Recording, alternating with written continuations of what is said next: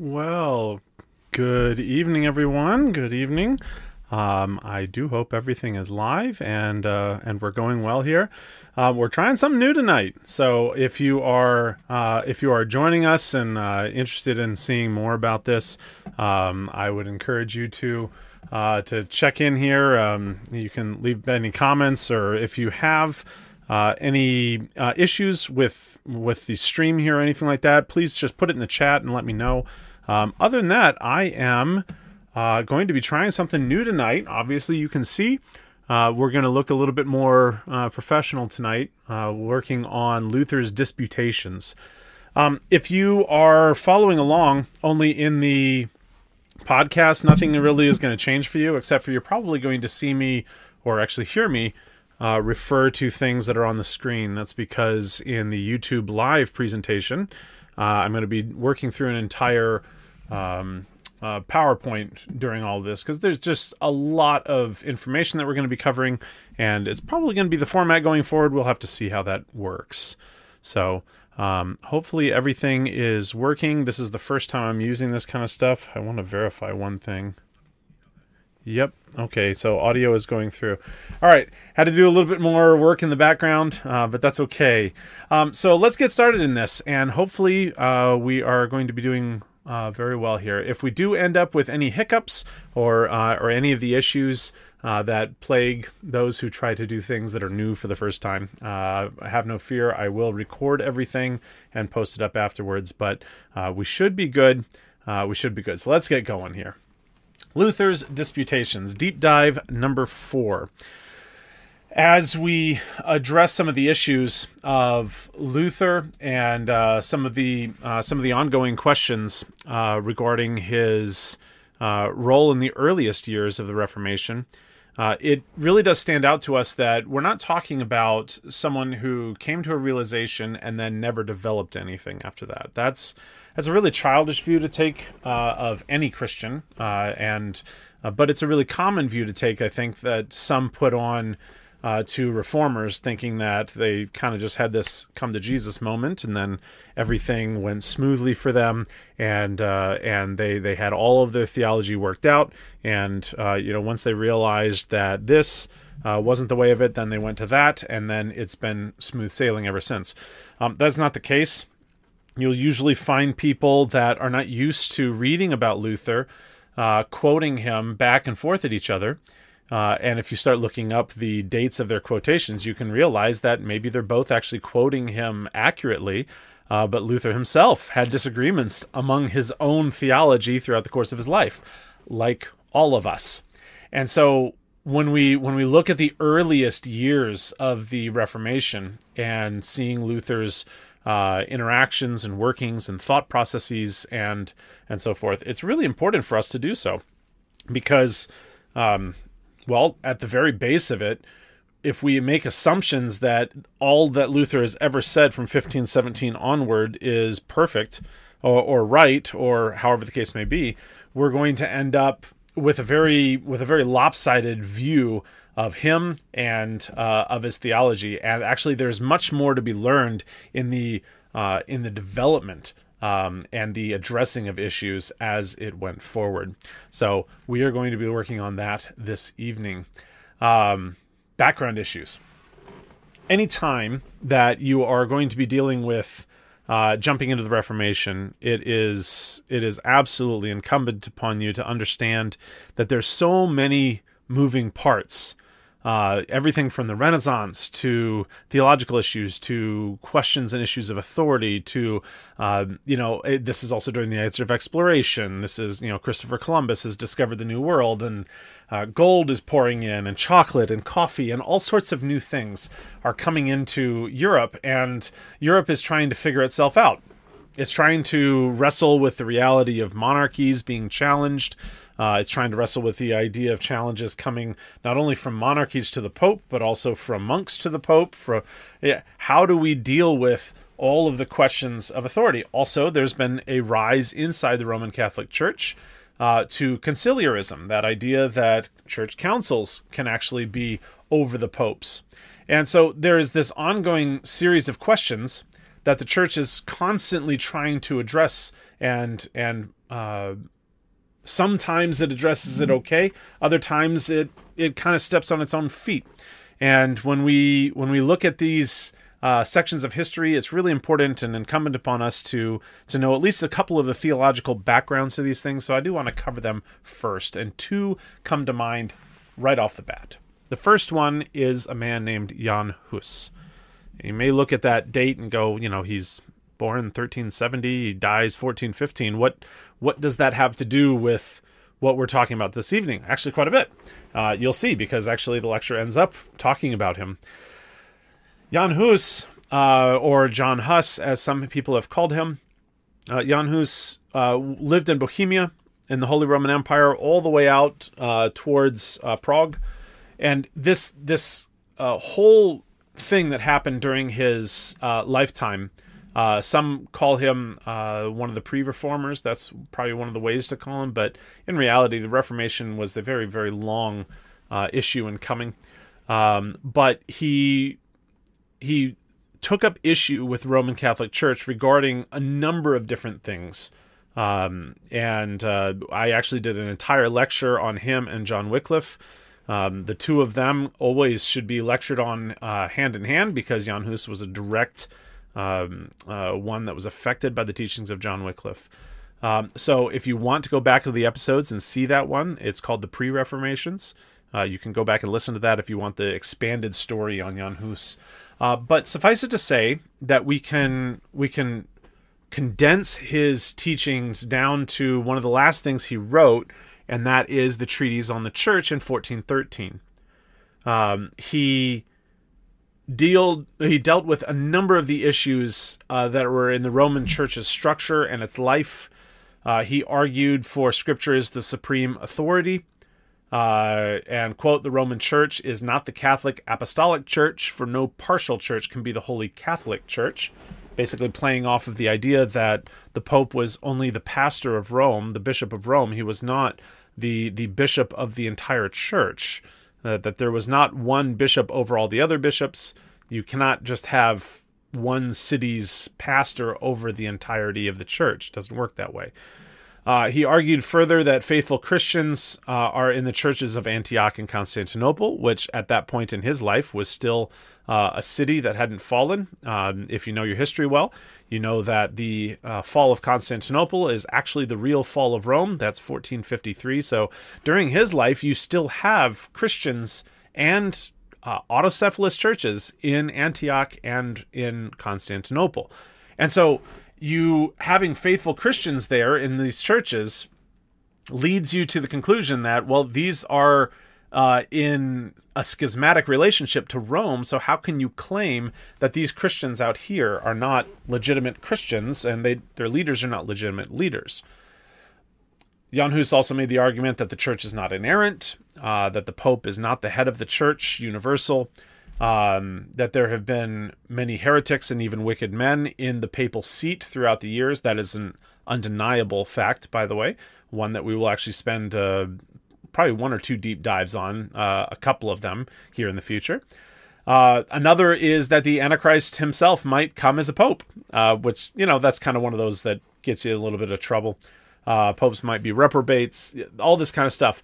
Um, al- along the terms with all of these things, arguing against the perennial issues of simony and the selling of church offices, um, and also the issues that surrounded the Eucharist, that the people uh, weren't allowed uh, certain aspects to the table, um, and that uh, keeping the cup, for instance, from the laity was an absolute mistake. Um, that there is there is much more importance in the in the church going on than than some of these issues. Anyhow, so as he writes about these things, um, he is brought to the Council of Constance.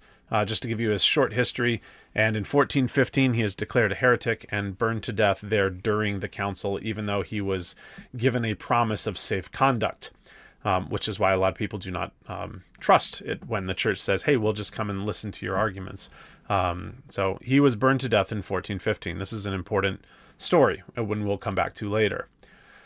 One of the other background issues you need to know dropping into a time of the Reformations like this is the constant issues of authority that are going on, not only culture wide, but theology wide and church wide. The issues of authority where is authority rested? Is it in the Pope? Is it in the early church? Is it in councils? Remember, the count the Council of Constance was solving a number of different issues. One of them was the Western Schism, wherein there was upwards of three popes at the same time, and the council had to come over and figure out which one was the true pope. Uh, so then the question comes in: Is the pope in charge, or was the council in charge? Who actually has more authority? And so that kind of that kind of stuff is still floating around the air. Uh, the councils, the primacy of Rome, the pope, uh, the early church fathers. What what is the nature of authority? And so that constant issue of authority is swirling around the church. Sorry, I had to get some water there. And um, the other aspect of this is to to fully grasp, I think, some of the the issues that come up at Heidelberg and Leipzig that we're going to discuss tonight really are informed better to understand these things if you understand the concepts of medieval salvation. Uh, I have covered this as well uh, in issues regarding the Reformation as we walk through this, but it bears repeating. The concept of salvation, the medieval mindsets, and very similar to the Roman Catholic Church today, uh, follows this path. First, you are born, and then you experience baptismal regeneration at your baptism. And then at that point, you enter what is called a state of grace. The state of grace uh, is interrupted by sin, and then your confession deals with the sin, and penance is there to reaffirm, or excuse me, reestablish your state of grace, but it is never fully reestablished. And so there is this there's this cycle, but you can kind of see it more as a spiral. Uh, this cycle of sin, confession, and penance return to state of grace. Sin, confession, repentance, return to state of grace. But every time you return to a state of grace, it's a little bit less close to heaven than it was before. And so, after many, many, many of these cycles, many, many of these spirals, further and further down, um, at one point you will die. The hope is after your last rites, after last penance, and all these things in a state of grace, and at which point you will be ushered into purgatory unless you are a saint. Uh, and in purgatory, you are, this hence the name, purged of final remaining sins. It is a purification process that is enormously painful, um, wherein you pay for the, uh, not the eternal consequences of sin, but for the, um, uh, for the, uh, goodness gracious, my words escape me, but for the um, temporal, thank you, for the temporal consequences of sin. And that's what's paid off in purgatory. And some of these statements about how long that is, how short that is, how painful it is, all sorts of debates still rage around the Catholic Church about this. What is agreed upon is after a certain amount of time in purgatory, you are then purged of all of these things and off to heaven you go. That is the concept of medieval salvation. It is still the main teaching of the church in Rome uh, to this day and that state of grace, uh, wanting to be returned back to that or to dwell in that for as long as possible, as often as possible, uh, and to return to it as quick as possible is the reason for um, uh, constant returns to Mass, uh, the bloodless re-sacrifice of Christ in the Eucharistic meal, um, penance being done you, you look at this and you go like, well, you know, where in the world does indulgences fit in all that, right? I get the old baptismal regeneration, state of grace, you know, um, sin, confession, penance, sin, confession, repentance, uh, penance, uh, state of grace, all that kind of cycle. Whereas indulgences, indulgences come in under penance. There, you can do penance, or you can reimburse somebody to do penance on your behalf and indulgences were inserted into that section of penance so that uh, the average person uh, not having an ability to make up for their uh, many, many, many, many, many sins, or perhaps they even have sins that they just didn't even know about or didn't confess. Um, the concept of, of of a purchased indulgence is not that you're just exchanging money for grace. That was that was a misteaching of people uh, of people that were passing around the indulgence preachers. um, people like uh, John Tetzel. Um, and, and even the Catholic Church disagreed with that. They said this is not purchasing salvation, it is purchasing somebody else to do your penance for you. There's monks that are supported by this, there is the church that's supported by this. I'm not saying that the the sale of indulgences was on the up and up in 1517. It certainly wasn't. But uh, that is not the that is not the clearest way to explain these things. Um, indulgences were purchasing somebody doing penance on your behalf. Um, and so, therefore, you can return to a state of grace quickly and get back to business. Um, for a lot of people, the effect of that was it kind of felt like purchasing salvation. And for some of these indulgence preachers, they leaned into that using uh, the fears of purgatory uh, as, and it's not really even just the uh, the fears of burning in hell; it is the fears of purgatory uh, to establish you uh, fully into the the the the grief and the concern and the fear of enduring uh, a, a lasting purging of your sins because you didn't have a couple of coins to give to the church today to even you know so you don't have time to you know offer all these hail marys or um, our fathers or you don't have time to make up for this or to do that or whatever the acts of penance are just some coins could pay somebody to pray on your behalf or to pray to have a monk pray on your behalf because the monastery is supported or to lay a stone for uh, st peter's which is what was being built at the time uh, offering you time off of purgatory that got extended by some people to establish out uh, into including even those who you were related to uh, your your uncle or or your grandparents or whatever who are still in purgatory, uh, you have the ability to purchase penance on their behalf as well. Can you ask the question? Does that mean the priests were lacking in their ability to fully restore one to a total state of grace? That is correct. Priests did not have that ability in, uh, and they still don't. Um, priests do not have the ability to restore somebody to a full state of grace. A full state of grace is only experienced um, at the point of baptism. This is one of the reasons why some very wealthy people even put off baptism until their um, until their deathbed, which you know sounds risky um, in this concept. Um, but no, there is no ability to return back to a state of grace fully. There's always a stain. There's always something left. There's there's always something uh, either unconfessed or or, or uh, something that is done that is unaware of there's still stuff that needs to be purged away. So no, the the priests do not have the ability to expiate that.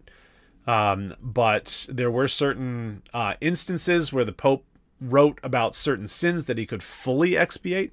Uh, but as far as for a return fully to the state of grace, uh, you will actually find people in uh, this kind of theology arguing that that is a presumptuous thing to think about you that you are in a full state of grace and ready to heaven when you die. So, um, kind of hard for some people in uh, modern, even Protestant circles, such as my own, uh, to wrap your head around that. But it's important to grasp before we get into this. Most of us are very familiar. Good question, by the way, Ken. Thank you. Most of us are very familiar with the 95 Theses, uh, at least as far as for the story about them. Um, if you have not read them, I would encourage you to do so just to kind of see what they focus on and what their what their uh, what their issue is. A lot of the focus has to do with indulgences, um, with the with the ability that the Pope claims versus what the the actual actions that he's taking. Uh, these types of things. After the 95 Theses, though, most of us don't really know what happens until about, I don't know, the Diet of Worms in 1521. But we're going to be sitting here in 1518 and 1519 tonight um, because it's a really, really important section of uh, history as far as for Luther's thinking is concerned. So if you're interested in Luther at all, this is a really important uh, one to get a hold of. After the 95 Theses, which of course were written in Latin because they were intended to be um, academic debates, they were translated to German and they were, uh, on top of being translated to German, they were then published uh, throughout uh, the throughout the um, the German territories and anywhere people would speak such. Uh, Luther also ends up writing a defense of them, writing a defense of the uh, the 95 Theses, and actually sends it to Pope Leo X. Now, you might be looking at that uh, or excuse me, he sends it to Albert of Mainz, who then sends it to Pope Leo X. Um, he sends it to Albert of Mainz because he was assuming that Albert would be on his side. He was uh, letting Prince Albert know that there were indulgence preachers going around and putting heavy burdens on his people. And he was hoping that Albert of Mainz would be uh, receptive of that uh, information. Uh, Albert was not. Um, Albert was in cahoots with the uh, papal office on some of the issues of indulgences that were going around at the time, and it was being used as a significant uh, influx of finances uh, into both the German church and also to Rome. Albert of Mainz sends Luther's uh, uh, arguments, not only just the 95 Theses, but his defense of each of them. He writes about a paragraph or two about each of the Theses. That is sent to Pope Leo X. And uh, I want to be um, charitable here. Pope Leo, his first and initial response is collegiate. Uh, attempts to influence Luther through uh, Prince Frederick of Saxony. Uh, attempts also as well to influence him through the ranks of the Augustinian order. Obviously, Luther um, is is an Augustinian monk, and so he has higher ups, and so the um, the desire to help correct his way uh, from there. Uh, Pope Leo, to his credit, was trying to stop these teachings and ideas from becoming um, as incendiary as they uh, proved to be at the time in Saxony and further. But Luther's ideas struck nerves everywhere they went, both in the scholastic world and in the populace, especially after they get translated into German. Uh, the the ideas and those supporting them kind of take on a life of their own. Um, and they they begin to spread and you know how it goes. Anytime you say something you get misinterpreted.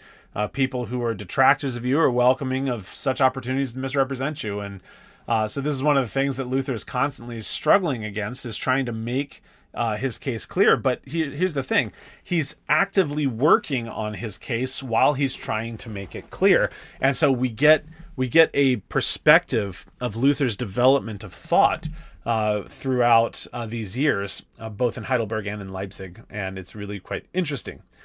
Luther's initial focus in the 95 Theses was on a symptom, as he learned. A symptom of the problem with Rome, uh, as he learned, was indulgences. The actual problem with Rome and Luther's arguments is their concept of works, justification, and ultimately of papal authority. Right? He sees in scripture and in church history uh, inconsistencies with the claims of the papacy and its authority. But the effects of those issues show up on the ground in terms of indulgences and lack of clarity on justification. And the actual focus that Luther will eventually hone in on is that the papacy does not have the authority to define, forgive, or declare such things that it is doing.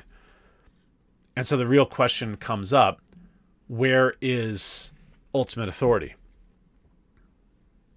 And these these are some of the ideas that strike nerves everywhere. Is the ultimate authority found in scripture? Is the ultimate authority found in the pope? Is it found in councils which have had to within the last, you know, uh, couple centuries fix papal problems? Where is authority given? During these early years, Luther's theological developments um, see him pivoting from indulgences to works to justification to scripture to papal claims and eventually being met with the brick wall of papal authority.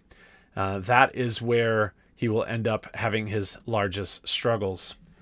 Well, the University of Heidelberg invites Luther to present his ideas. Every three years, they hold a uh, a meeting of doctors and of university professors and of monks uh, learned scholastic monks, especially Augustinian monks, uh, to come together at disputations. So, I mean, Luther had attended the 1512 and the 1515 ones.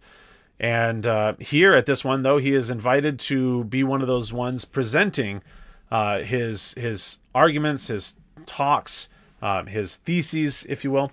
And as a monk of the Augustinian order, uh, Luther was already one of the group that does this, anyhow. And as also he is taking up a residing position uh, in one of the universities, hence the University of Wittenberg. As he is a teacher of theology there, uh, he was making discussion of a lot of the concerns raised with his 95 Theses, which, by the way, again, we'll do a class or a deep dive on another time. But the plan is that for the University of Heidelberg to hold these disputations in April of 1518, to have five other doctors of theology from different universities around the Holy Roman Empire come and hear the matters that Luther brings up. Luther was to publish his arguments ahead of time and uh, and then present on them there. Uh, the the nature of the Heidelberg disputation was local and regional. It was not it was not empire wide or Christendom wide. Um, it was it was one of these collegial discussions that was going on. Again, still very very early on uh, in in these things. Remember, the 95 Theses are posted up October 31st, 1517 and the Heidelberg disputation is April of the very next year. So we are not talking but five and a half months later. So again, a local and a regional one in nature. And again, the as we were discussing the the issues of the 95 theses were uh, that indulgences was as a symptom um, i probably should have turned to this uh, this slide earlier uh, thanks for bearing with me it's my first time doing something like this um, again, that brick wall he goes to is authority. If you're wanting to, you can just pause the video and see that there, um, where he talked through all that. Let's go to the Heidelberg Disputation, 1518. April 1518. Heidelberg Disputation, again, um, as Luther had attended these in 1512 and 1515. Uh, the faculty from the other universities, uh, if you are wanting their names here, actually, if you're wanting me to try to pronounce these, uh, that's going to be fun uh, Jodocus Brechtel, uh, Daniel Zangrenried, uh, Marcus Stoss, Peter Schaben, uh, oh wait, Scheibenhart, and Lorenz Wolf. These were the five other faculty members that were going to be uh, trying him. Well, not trying him. It was it was listening to him and answering back and debating back. Uh, again, collegial. It was the whole point. The, the whole faculty of uh, of Heidel uh, of Heidelberg was receptive to Luther the faculty from these other universities wasn't. Again, the the invitation was to Luther to come and express all of his uh, views there. Uh, by by way of happenstance, uh, another one was present there. In addition to all of this, kind of showing how broad the uh, the those in attendance uh, were represented by. Uh, not only were there Augustinian monks and many other university faculty members and residents of Heidelberg, um, but Notably, there was the presence of a young man named Martin Bucer, uh, which, if you are a keen ear to church history, you will know his name, uh, probably from later on in his life as the reformer of Strasbourg. Uh, but at this point, he is just a Christian in his late 20s. And uh, as he later on was the reformer of Strasbourg, uh, about 30 years after this, Bucer had a massive influence on another young man that lived with him for a few years named John Calvin. So if you're not uh, familiar with this connection here, it's a cool connection. Uh, Martin Bucer, perhaps one of my favorite of all the reformers, um, was here uh, and in attendance and only about 27 years old. Um, and and got really really excited about all the stuff he heard from Luther that day. Um, in fact, when he when he left the Heidelberg disputation afterwards, he was uh, the the word is ranting uh, to his uh, to his mentor, uh, Beatus Rhenanus, um, and it was uh, it was actually a really cool letter to read. I went back and um, I couldn't find an English translation of it, so I'm really grateful for Google Translate. Um, I, I took the Latin version of his letter and read the whole thing. It was pretty uh, pretty awesome to read that. I'd never seen that published anywhere before, but I went out tracked it down somewhere.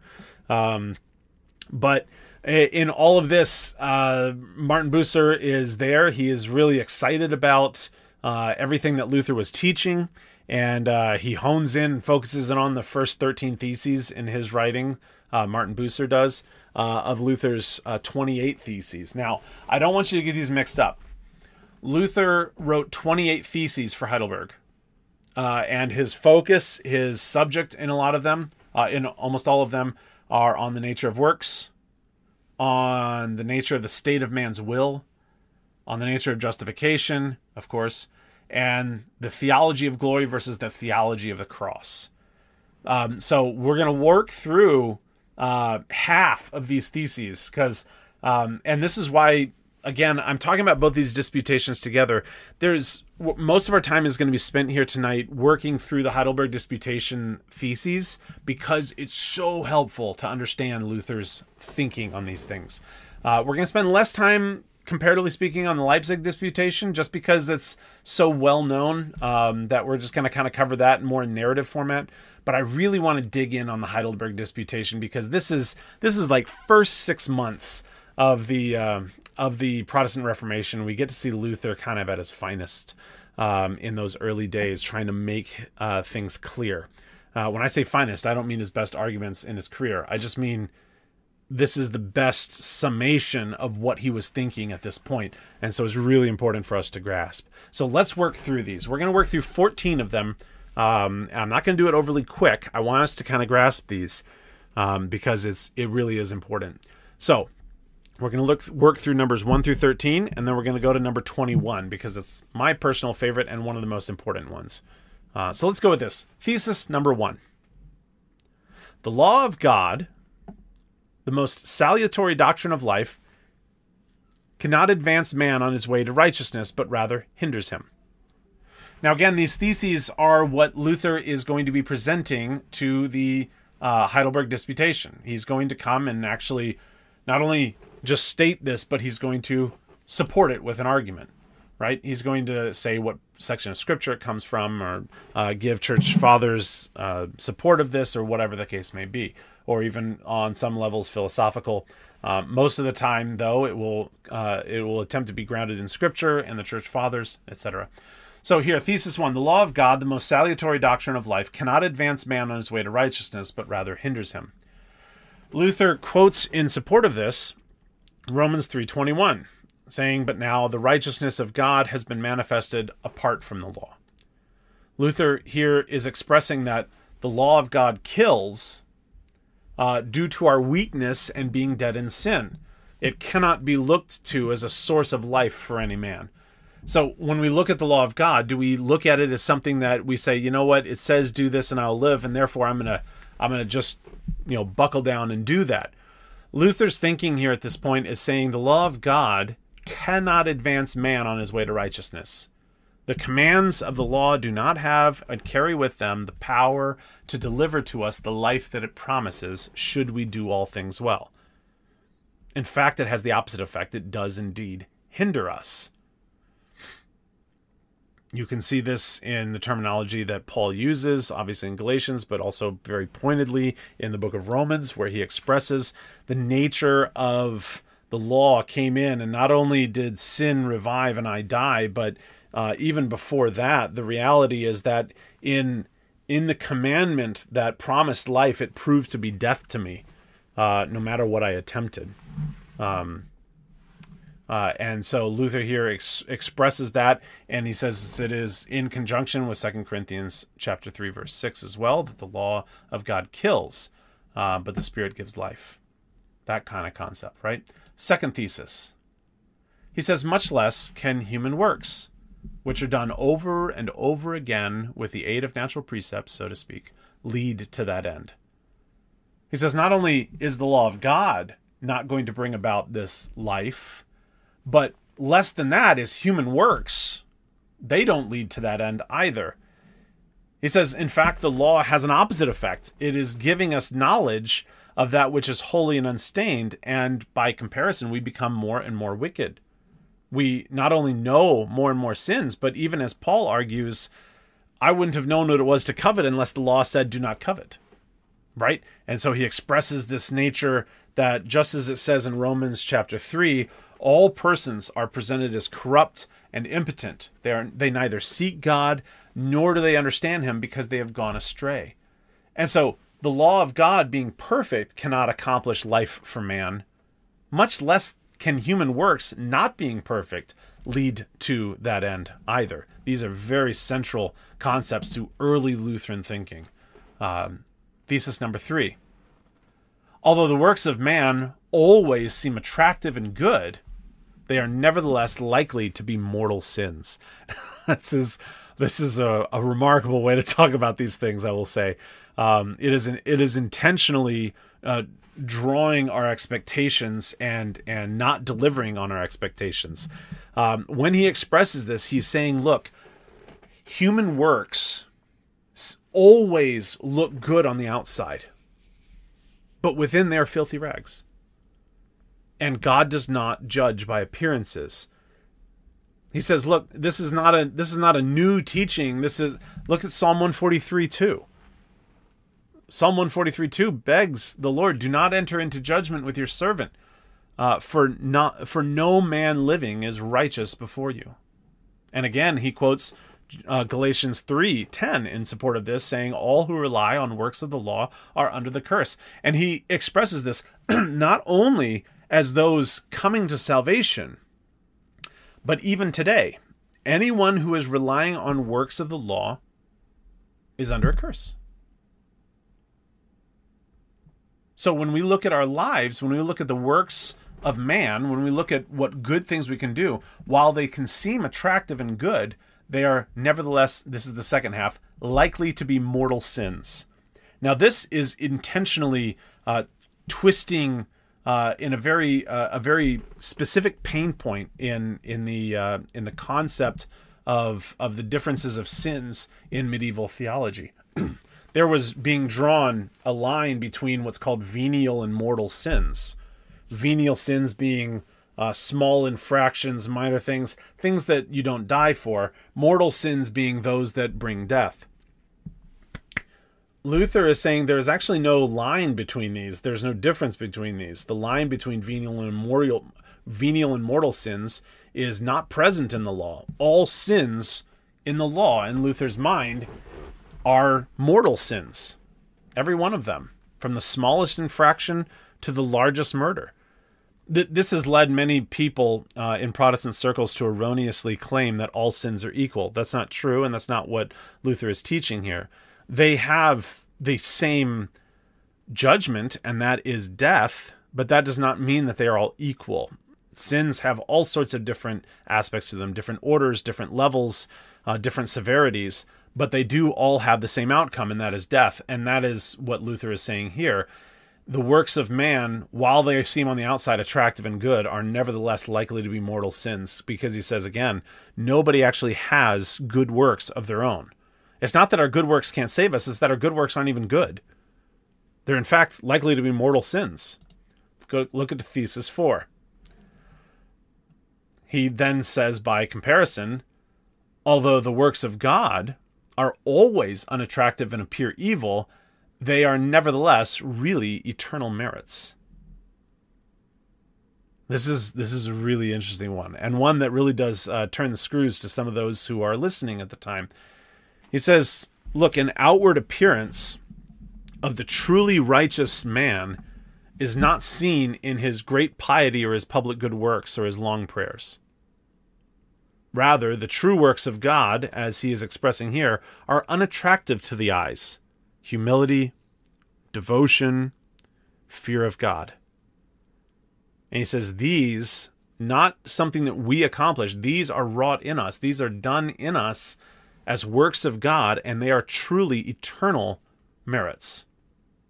So if you want to know, uh, at Luther is saying here, if you're wanting to know what God is doing in your life, uh, look to the things that are unattractive. Look to the look to the humble things. Look to the devotion, the quiet parts of life. Look to the fear of God, and see what is there. Look to the love of the Scriptures and a love of His people. That's thesis four. That the works of God are always unattractive and appear evil. It is not to say that humility appears evil, it is to say that it appears weak. It doesn't have the the pretentiousness. It doesn't have the turned up nose. In fact, it just is satisfied with menial tasks and labor. You meet a Christian that's afraid of serving another Christian, that is a problem. If you know a pastor who is not willing to uh, clean toilets alongside the janitor of the church, you got a problem. There's something going on. And what Luther is expressing here is uh, the true works of God are unattractive to our eyes humility, fear of God, devotion, these types of things. They are not the pompous, good works, blowing trumpets, giving lots of money, none of this stuff. That's not how these things are measured. Thesis 5. The works of men, Luther says, are thus not mortal sins. We speak of works which are apparently good, as though they were crimes. Now, this one's a little bit, it takes a little bit more pulling apart. Uh, the works of men are thus not mortal sins, as though they were crimes. Uh, crimes, he says uh, in his definition here, are those which are easy to define on the outside. Things like adultery, murder, slander, and theft, right? Uh, things which are apparently uh, criminal. Um, and, and people were trying to say those are the things that really do uh, border on mortal sins. Mortal sins, in Luther's thinking here, are those which appear outwardly good but prove to be bad fruit from a bad tree. Luther would be far more condemnatory of somebody for being a pompous jerk uh, in in wearing um, uh, all sorts of robes and things like this, but he just exudes a pride that uh, that cannot even be uh, quantifiable. Um, destroys people around them, uh, these types of things. And he says, look, uh, the works of men are thus not mortal sins as though they were crimes. In other words, uh, everyone is looking at these things on the outside and going, I'm so good because I haven't done adultery or murder or slander or theft. But inside are ravenous wolves, as, as the scripture says, and Luther will bring this out. He says, it's, it's really the mortal sins are the ones that appear outwardly good, but prove to be bad fruit from a bad tree. It's kind of like, as James says, can, uh, can a, a bad tree bring forth good fruit? Um, or can a, can a salt, uh, what was it? Can a can a fresh water well bring forth salty water? It doesn't. It doesn't work that way. Um, like comes from like, and so what comes out uh, of the tree betrays the root. What comes out of the mouth betrays the heart. Thesis six. The works of the righteous, um, the righteous of God, that is, uh, we speak of those which he does things, right? So the good works, the works of the righteous, uh, are of God and are thus not merits as though they were sinless, right? Uh, so this this concept here is that um, that some were saying that the righteous man does indeed sin, but not when he does good works. Now, Luther is going to answer this right back and says, no, th- that's not correct at all. He argues instead that even the work of God done through his people cannot merit a thing. Even our humility cannot merit something, for they are still done through weak and sinful people. He actually, uh, in in unlike format for him, he actually compares this to a a highly skilled metal worker, right? He he compares the work to a work of a metal worker, right, who is skillful and good um, uh, God is the uh, is the metal worker in this metaphor. Um, he is holding in his hand a rusty and jagged saw, and though though the metal worker, again God in this metaphor, is good, the work excuse me the work that is produced is by appearance bad. It's jagged and with ugly gashes. So it is, Luther says, when God works through us. And so when we reread this thesis that the works of the righteous uh, of God, meaning the righteous people that belong to God, their works are not meritorious as if they were sinless. In other words, Christian, as you're doing good works, you are not earning a space higher in heaven. You are not earning uh, justification. You are not earning um, uh, penance. You, your works are not sinless, even if they're of God. That's thesis six. Thesis seven.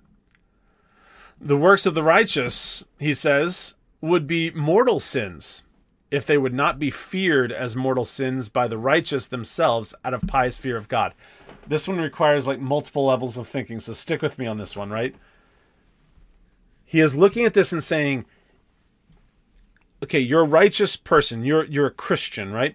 The works of the righteous, uh, all of their works would be mortal sins if they would not fear them as mortal sins by the righteous themselves out of pious fear of God. So let's see this connection because it's a little convoluted, right? He's saying it is idolatrous to enjoy oneself in one's works, to look at your life and go, look at all these marvelous things that God is doing in me, right?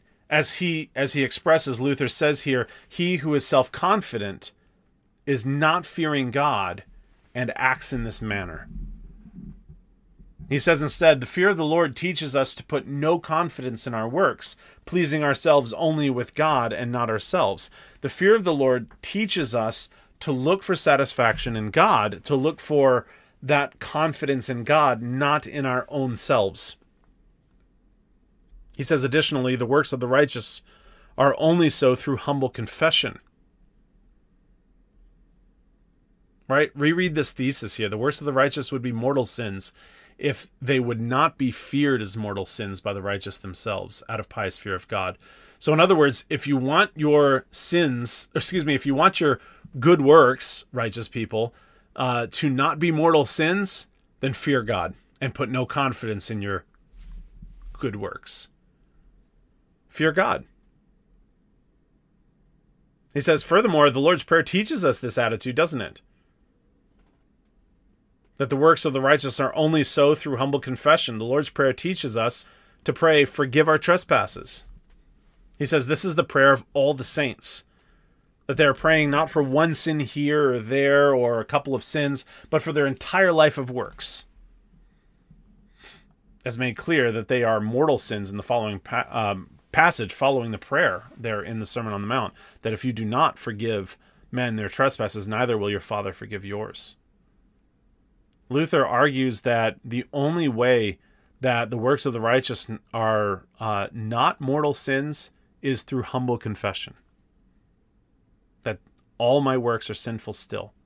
And not because God is not working in me good things, but that God, through me, works and that work comes out not good, even though it is still leading to good ends, but only by the grace of God. It is not because of any lack in God or any lack in His ability that we are uh, not delivering on these things, but it's the same thing with the law. The law is good and righteous and holy, but I'm not. And he says, and Luther says the same thing for all of the works of the Christian life. the works that God is working in us are good and righteous and holy, but we are weak. And so we must fear the Lord and confess our sins. Thesis number eight. By so much more are the works of man mortal sins when they are done without fear and an unadulterated evil self-security.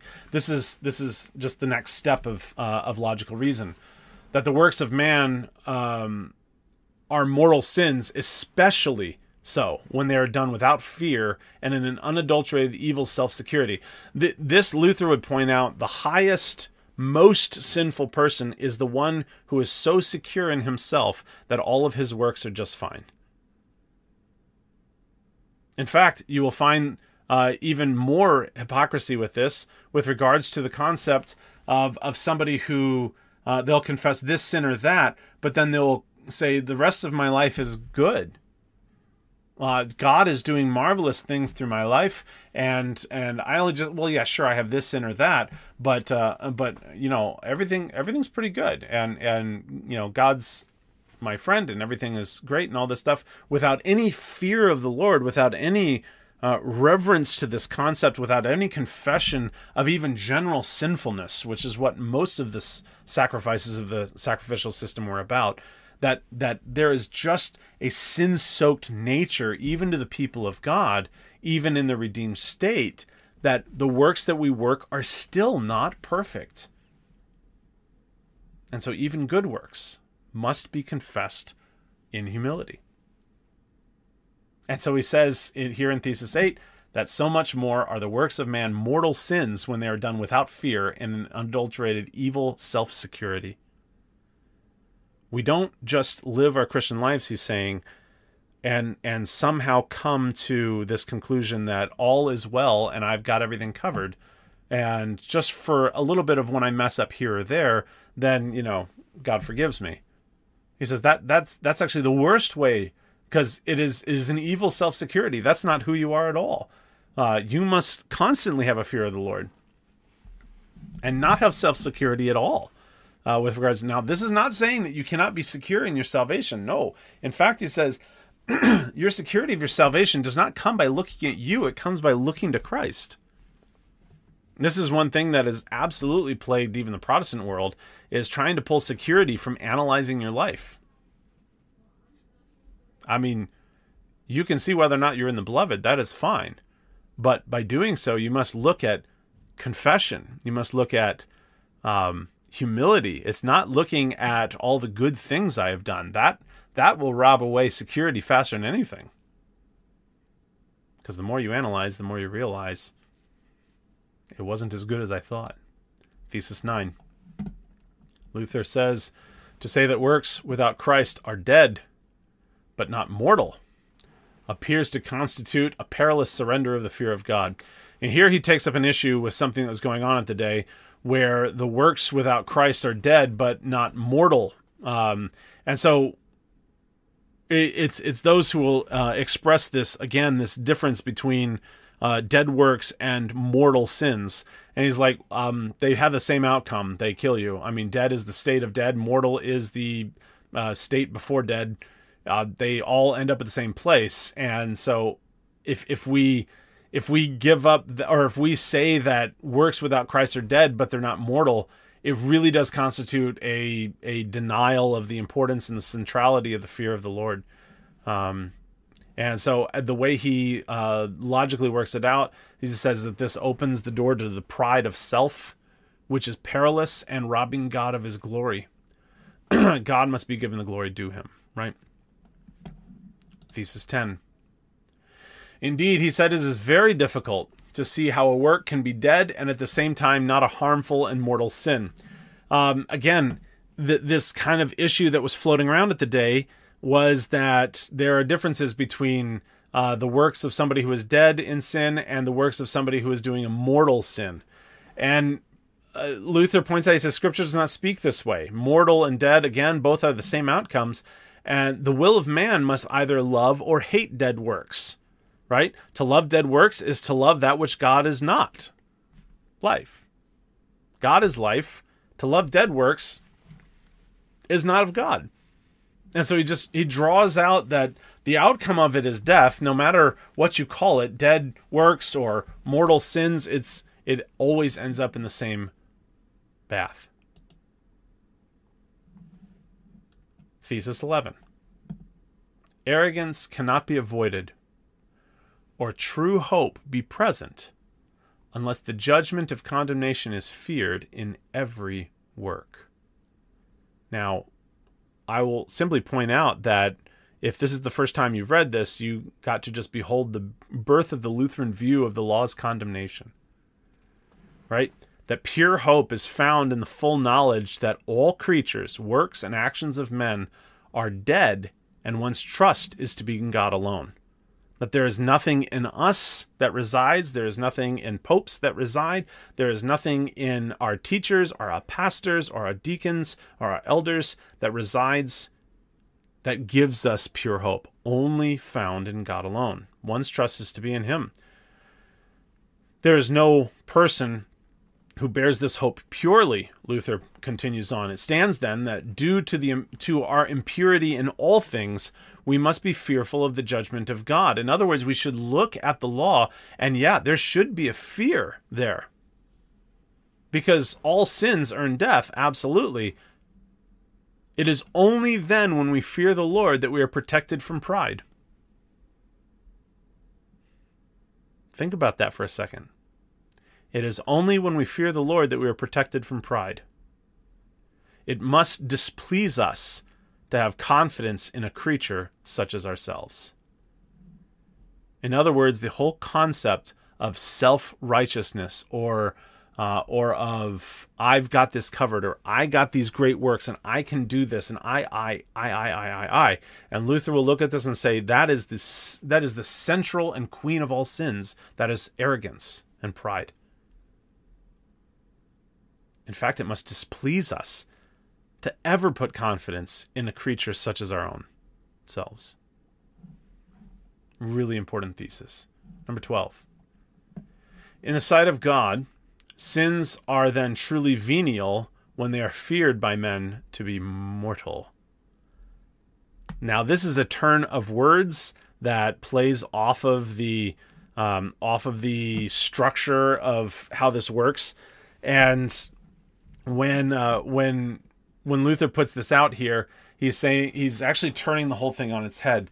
The only way that mortal sins, which as he has already defined as all sins, the only way that mortal sins become venial, become infractions, becomes things that don't bring us to death, is when we are fearing them as mortal sins. In other words, if you're looking at a sin and going, "Oh, that's not going to kill me.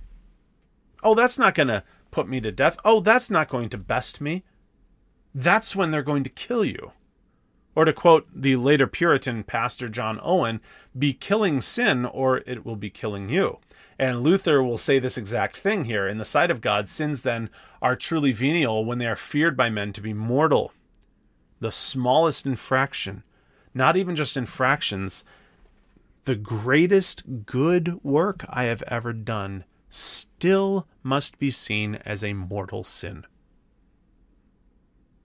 This is how Luther is going to display our inability to the law of God. It is not that the law of God is bad. No, we are. It is not that the work of God in us is bad. We are. But just as the law was incomplete without the gospel, so we are incomplete without the full work of God in the world to come. Thesis 13 Free will, after the fall, exists in name only. And as long as it does what it is able to do, it commits a mortal sin. now, um, later on, uh, Luther will write a book called The Bondage of the Will, and that is going to be uh, in uh, response to one of Erasmus's books um, called The Freedom of the Will. Luther always kind of did stuff like this. And Luther here writes about this reality of, of this concept of free will. He says, look, let's just talk after the fall. Let's not talk before the fall. Before the fall, it's a different discussion. After the fall, though, free will exists in name only. Our wills are enslaved to sin. He says, look, the will of man is captive to sin. Therefore, it only does what it wants sin, even in our good works. It's not that they aren't perfect enough, it's that we are sinful. It's that it doesn't matter how much we do, we cannot produce the righteousness of God. We're not going to be able to produce that. He quotes John chapter 8, verse 34 Everyone who commits sin is a slave to sin. Unquote. He quotes Augustine to support this. Free will, this is Augustine's quote here, quote, free will without grace has the power to do nothing but sin, unquote. And, quote, some call the will free, but in fact, it is an enslaved will. Unquote. You say, well, what what what does this have to do with um, with you know the whole background of medieval theology and salvation and so forth? A lot. This is a full rejection of the Roman concept of penitent works that are meritorious. Notice at the end of all of this, what what is going to be the outcome is that on that cycle that we talked about earlier, that cycle of birth and then baptismal regeneration, state of grace. And then that cycle, that treadmill that you're in your whole life sin, confession, penance, back to state of grace. Sin, confession, repentance, back to state of grace. Sin, confession, penance, back to state of grace. He says there's a link in the chain that doesn't work, and that's penance. Because the whole concept of penance the whole concept that sits behind indulgences, that whole concept breaks down if we are unable to do meritorious works. That will not be a spiral, it won't even be a cycle, it will just end. he says, Look, from scripture and onward, we have a problem. If, if we are then required to do works of penance that will actually bring us back into fellowship or back into this state of grace, put it in those terms. he says, We have a problem. We're not capable of doing such works.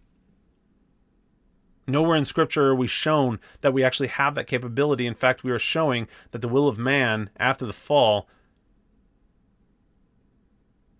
is enslaved to sin. In fact, even the works of God that are done through us are done imperfectly. Why? Because we are still bearing the will of sin. It doesn't mean we can't do good things. It doesn't mean they're not good. We're talking about the nature of the outcome of these things. And at this point in Luther's theology, he is working through these issues and trying to pull apart pieces that express these things. That's number 13. And again, all 28 of these theses are worthy of focus and worthy of reading. I would encourage you to go through uh, the rest of the other 14 that I'm not going to cover here tonight. Um, but I do want to cover the 14th one, and that is number 21. Number 21 is very important. Number 21, thesis number 21, reads A theology of glory calls evil good and good evil. A theology of the cross, though, calls the thing what it actually is. Now, if you've never heard of the theology of glory versus the theology of the cross, um, this is where it starts. The theology of glory was the medieval uh, argument, at least in the scholastic world, He's saying, look, in arguing for these things that there's penitent measures that you're doing, you're actually calling what is by nature evil works to be good. And you're calling things like humility and the fear of the Lord evil. But those are actually the good things. You've got it backwards. Um, I'm actually going to read Luther's explanation of this one straight out for the theology of the cross. He says, This is clear. He who does not know Christ does not know God hidden in suffering. Therefore, he prefers works to suffering, glory to the cross, strength instead of weakness, wisdom instead of folly, and in general, good instead of evil. These are the people whom the apostle calls enemies of the cross of Christ in Philippians 3:18. For they hate the cross and suffering and love works and the glory of works Thus they call the good of the cross evil, and the evil of a do- good uh, of a deed good. Listen here. He says, God can be found only in suffering and the cross. As has already been said, therefore the friends of the cross say that the cross is good and works are evil. For through the cross works are dethroned, and the old Adam, who is especially edified by works, is crucified. He goes on to say it is impossible for a person not to be puffed up by his good works, unless he has first been deflated and destroyed by suffering and evil until he knows that he is worthless and that his works are not his, but God's. Good stuff.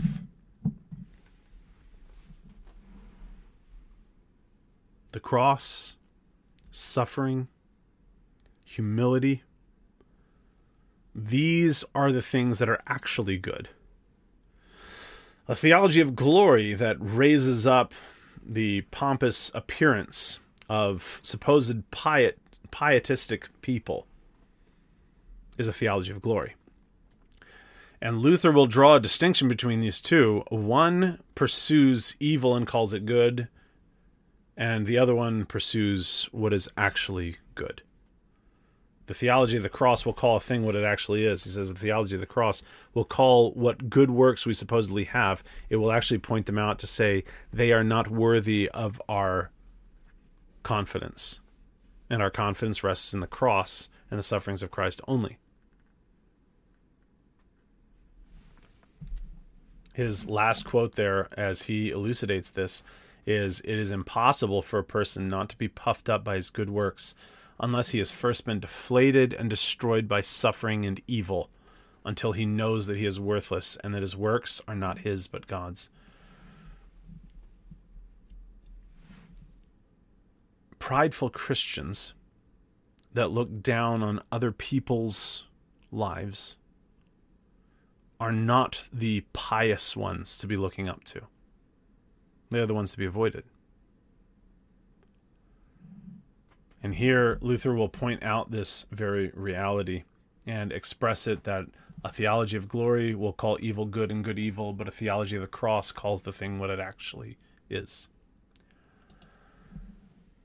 the Heidelberg Disputation.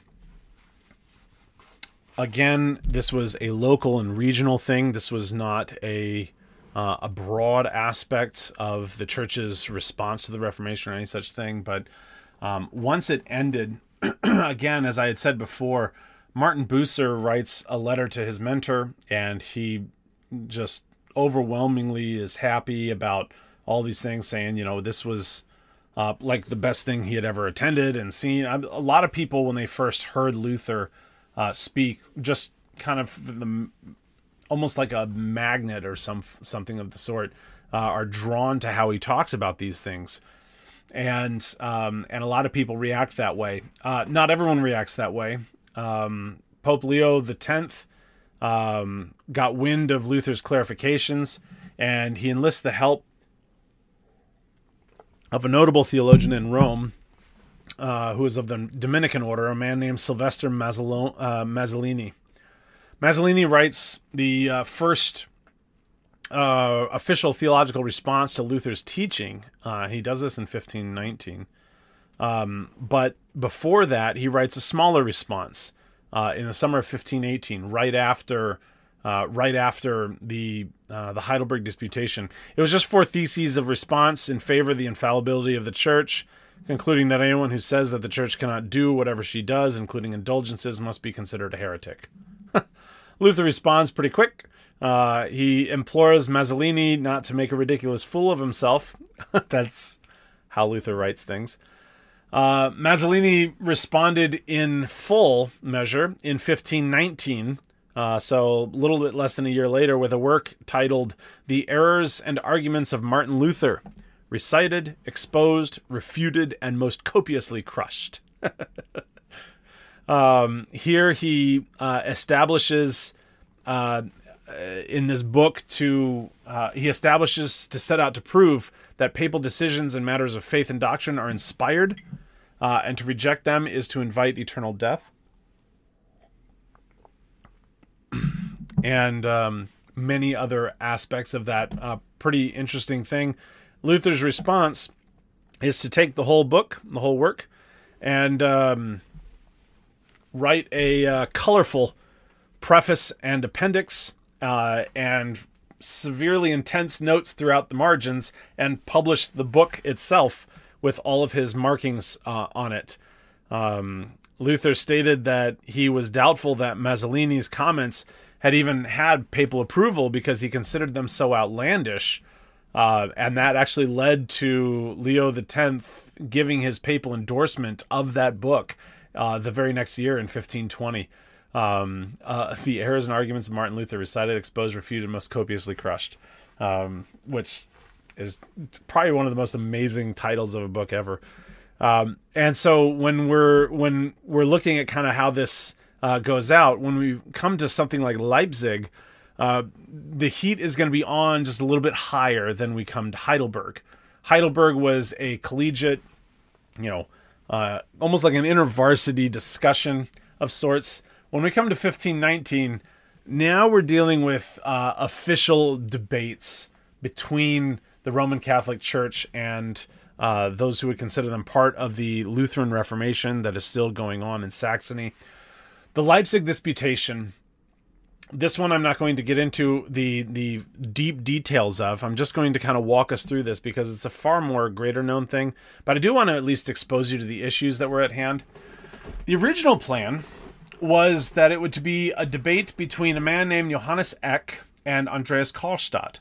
Um, if you are familiar with Reformation history, and both of those names should be familiar to you, uh, Johannes Eck was in favor of the Roman Catholic Church, obviously a very accomplished debater, a an incredible mind, um, and one that was present at many things, including the Diet of Worms and his um, his uh, reaction in Augsburg to the ongoing Reformation in the in the German world uh, was to write 404 theses uh, of response to the Augsburg Confessions. So the guy's mind is uh, really impressive. Uh, there's no there's no doubting that.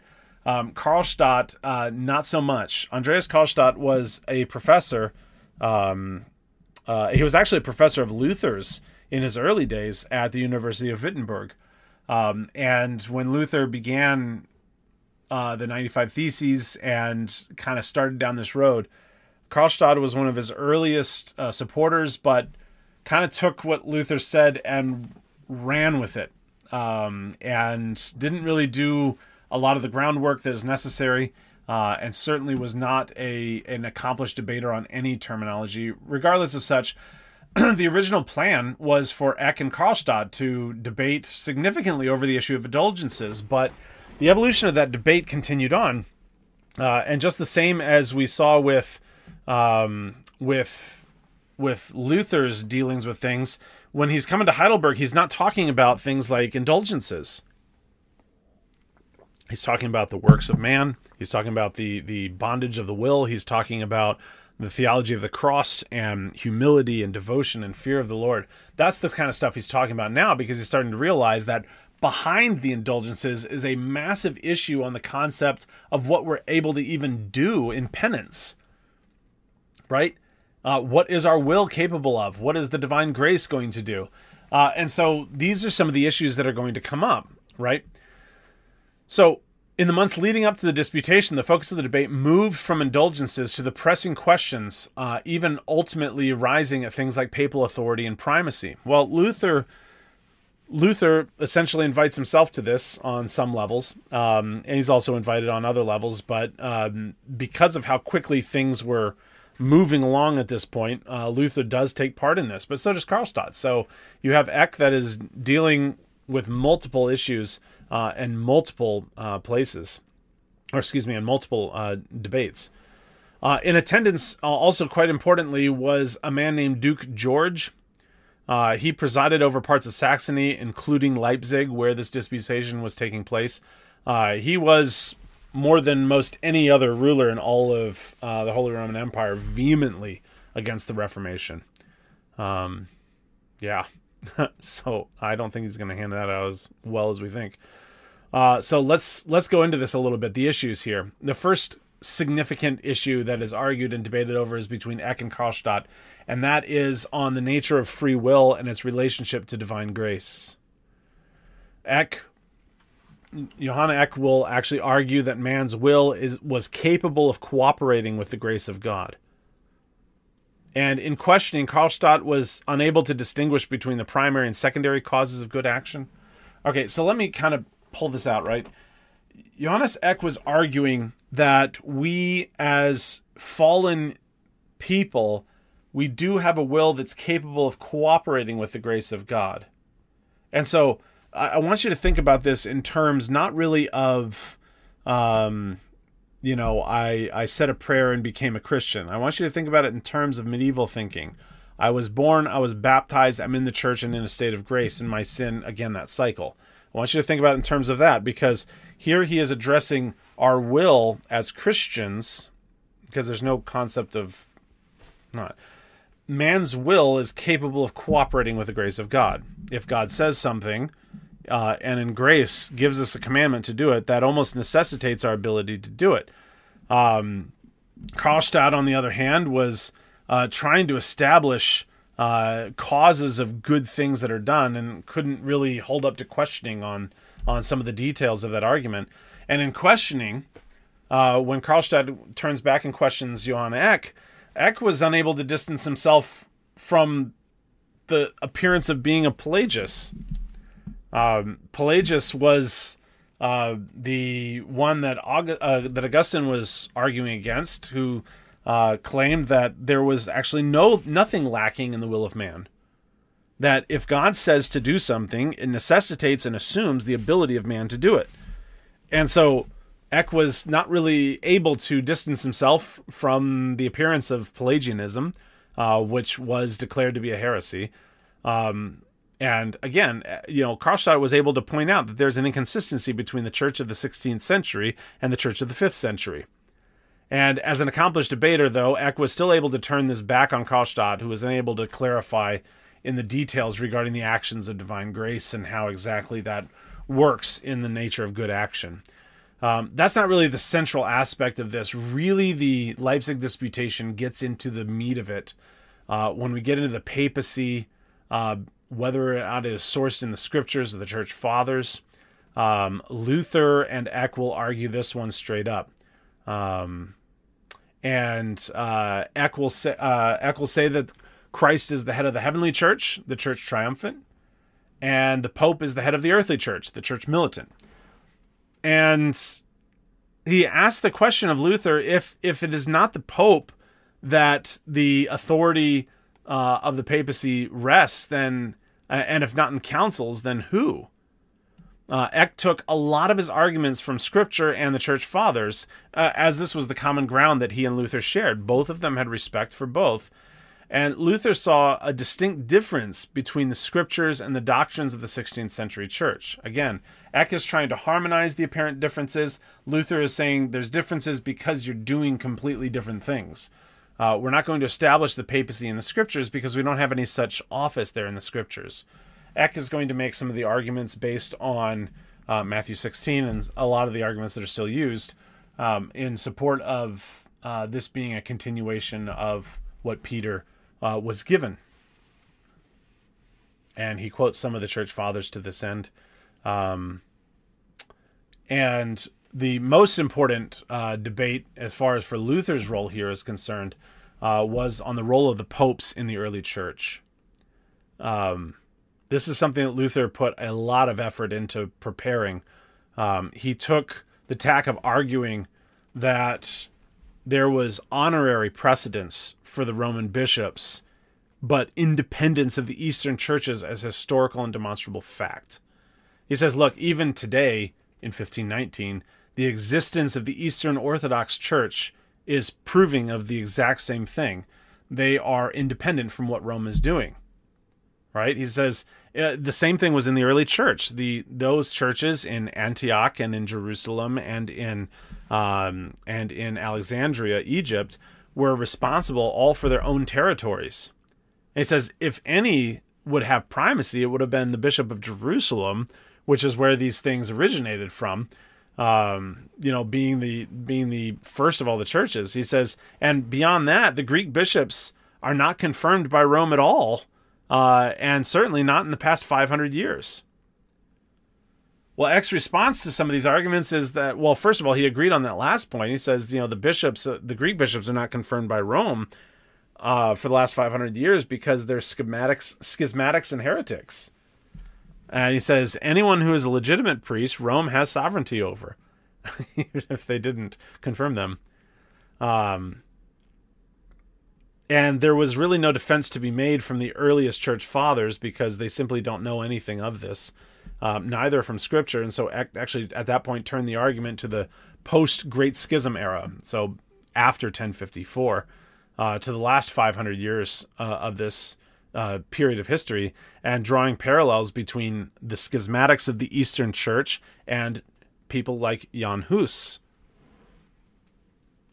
You can see where this is going because as schismatics and as heretics, they remove themselves from the Church of Rome, in which is the only place to be found salvation. He then parallels not only the schismatics and heretical things that happened to the Eastern Church, but also to Jan Hus, and then parallels it between it and Luther. He says at the end, Johannes Eck challenged Luther that he was teaching things that were already condemned at the Council of Constance in you know back in 1414 1480 when they condemned Jan Hus and burned him to death. Basically, he's he's expressing back to Luther he's saying the things that you are bringing up were already condemned by the council and they're also condemned by the pope. So if not the pope and not the council, who is in charge? Luther was not able to fully respond well to that. Um, and in fact, the the technical outcome of this is that Eck actually won the debate. Um, and the accusation against Luther was that um, you sound a whole lot like a Hussite. And Luther's response, quite quite notably, as many have uh, quoted him before, is, "I am a Hussite." aligning himself with Jan Hus, who was put to death for, well, from my perspective and from Luther's as well, for teaching the gospel and for criticizing the Roman Catholic Church. And so when he says he is a Hussite, that that has a lot of things uh, follow in the in the uh, foregoing of this. As far as for uh, Eck is concerned, if if you're at this point, you know you are uh, you are already sufficiently to be considered a heretical stance. Uh, it's just a matter of of getting through the issues. Um, so uh, so forth. Let's see. Uh, can you ask a question? You say, how far do these debates reach beyond the academic world, uh, or reach the common person? That is, to what extent would folks like you and me be talking about the debates? So, until the Leipzig disputation, hardly at all, because they were done in Latin. But this is the coolest thing ever, right? So you're asking the question at just the right moment, because Luther finishes off the Leipzig disputation by turning to the crowd gathered and speaking to them in German and and leaving the Latin behind because all of these in the official debates had to go on in Latin, and he just basically looks at everyone and, and just speaks to them in their uh, mother tongue. And this was the strength of Luther in some of his responses, and why his teaching got so far is that he he ended up stopping trying to convince academics of this stuff, and he just started writing in German. And the Leipzig disputation is where that transition happened for Luther because he was seeing that this is not going to go anywhere. The same thing, Ken, that you're recognizing. How far is this going to go? What is this going to affect? So you you technically win a debate, technically don't win a debate. You, you present to a couple doctors of churches or, or, of universities, and it all stays stays in academia. What what good is that? And Luther looks at that and goes, "It really doesn't do any good." and he starts speaking in German at the end of the Leipzig disputation and including everyone in on it, uh, much to the surprise of people uh, present. Uh, but yes, perfect timing on that question. Um, uh, that led to people uh, being able to interact with um, with Luther's writings because from here on out, for most of the stuff, he writes significantly in German, not in Luther, uh, not in Latin. Uh, and so that that is where this becomes such a huge uh, movement among the people because they can just read this in their own language, and that's why he goes and again he translates the New Testament, and that's in their own language. Now the average person could just read the scriptures and go, "Wait a second, this isn't a matter of difference of interpretation. This is just not in here at all." Um, and so, anyway, great time for that question. Perfect. Um, uh, so uh, some of the last things that were talked about here was the authority of the scriptures. For instance, there was uh, smaller discussions on the nature of purgatory. Um, you know, which there's only uh, one verse that can be used, and it's from Second Maccabees in support of such a thing. And so it led into a discussion about the apocryphal books. Um, you know, which uh, even Eck agreed that no no uh, no Hebrew canon ever included the apocryphal books, but uh, the church has since decided that they are uh, and should be uh, accepted. And Luther goes, you know, that's not the way that this works. Uh, the nature of Scripture's authority would be inherent. It's not based on what you decide. It's based on you know God who inspired it. Um, uh, there was some discussions on indulgences as well and the nature of penance, but again, these were much smaller issues as far as for how significant the issues of things like the authority and, as Luther will argue, the errors of church councils and popes. At that point, Eck just there's nothing that uh, can be said anymore. This this actually gets to a dangerous level uh, of where Luther is actually going to be in bodily harm if he continues to stay around and argue these things. Uh, if you're going to say, you know, the Pope can err, but the councils um, are are uh, are inspired or are infallible. That at least is part of the discussion going on at the day. But if you're going to go, not only is the Pope capable of error, but so are the councils. Um, you know that at that point you're dealing with different uh, issues of authority and that's really what luther is starting to discover is that this is not going to be an in-house debate this is going to leave uh, the church some point. And at this point, Luther is still trying to grapple with the reality that what he began in 1517 was a desire to help the church and to even warn um, warn the Pope about some of the misdeeds that were happening in the church, and even Albert of Mainz and all of these. And he realizes this is not an issue with this preacher or that preacher, and it's not an issue with indulgences and just penance. This is an issue that is so far beyond. And how did he come to these conclusions? Well, he read the New Testament for the first time. Kind of happens. The outcome is that Luther lost this debate according to its rules, and Eck, a very articulate debater, incredible mind, uh, won the debate. Um, the effects of all of this and the after effects of what happened at Leipzig was that Duke George, who was in attendance there, banned several of Luther's upcoming works, uh, and they were disallowed to be printed and distributed in Leipzig, uh, including the book uh, by Luther, Freedom of the Christian, uh, also the Babylonian Captivity of the Church. Uh, you can hear in there where he's um, going well, past uh, these are just bad teachings to now he actually likens the Roman Catholic Church to Babylon and saying they're holding the true church captive inside their walls. That is an interesting book to read if you're not familiar with it. And also the banning of Luther's translation of the New Testament when it finally comes out. Um, side note, by the way, uh, Duke George dies in 1539. And at that point, the people of Leipzig rallied together and invited Luther to preach in the Church of St. Thomas and they sparked the Reformation in Leipzig. Um, could only be resisted for so long. That that kind of a movement will go on uh, with or without you, and uh, if it's got to wait for someone to die, it just it kind of does. Um, I do hope that that dive through these things has been helpful. Um, it is it is a fascinating time period in history and one that actually lays so many of the groundworks for this transition where Luther is trying to fix the Roman Catholic Church to realizing that's not going to be possible. Uh, we actually have to go back and build from scratch in some of these things because we've gotten so far off the beaten path.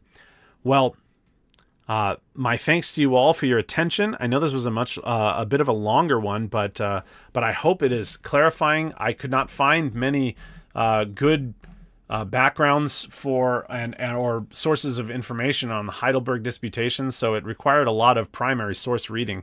Um, and uh, if you want some of those sources or want to know how to track them down, you're welcome to put a comment here and ask me. Let me know, and uh, I can certainly ref- refer you to the place where you can read these things. But with that, my encouragement to you all, my thanks and gratitude to you all. Uh, let me pass you on the wisdom that I learned from Luther this week in reading all of these things. Let's walk humbly with our God, and let's not ever look at our own works as anything worthy of self uh, confidence, but instead, let's walk in the fear of the Lord. That's my encouragement to you all this day.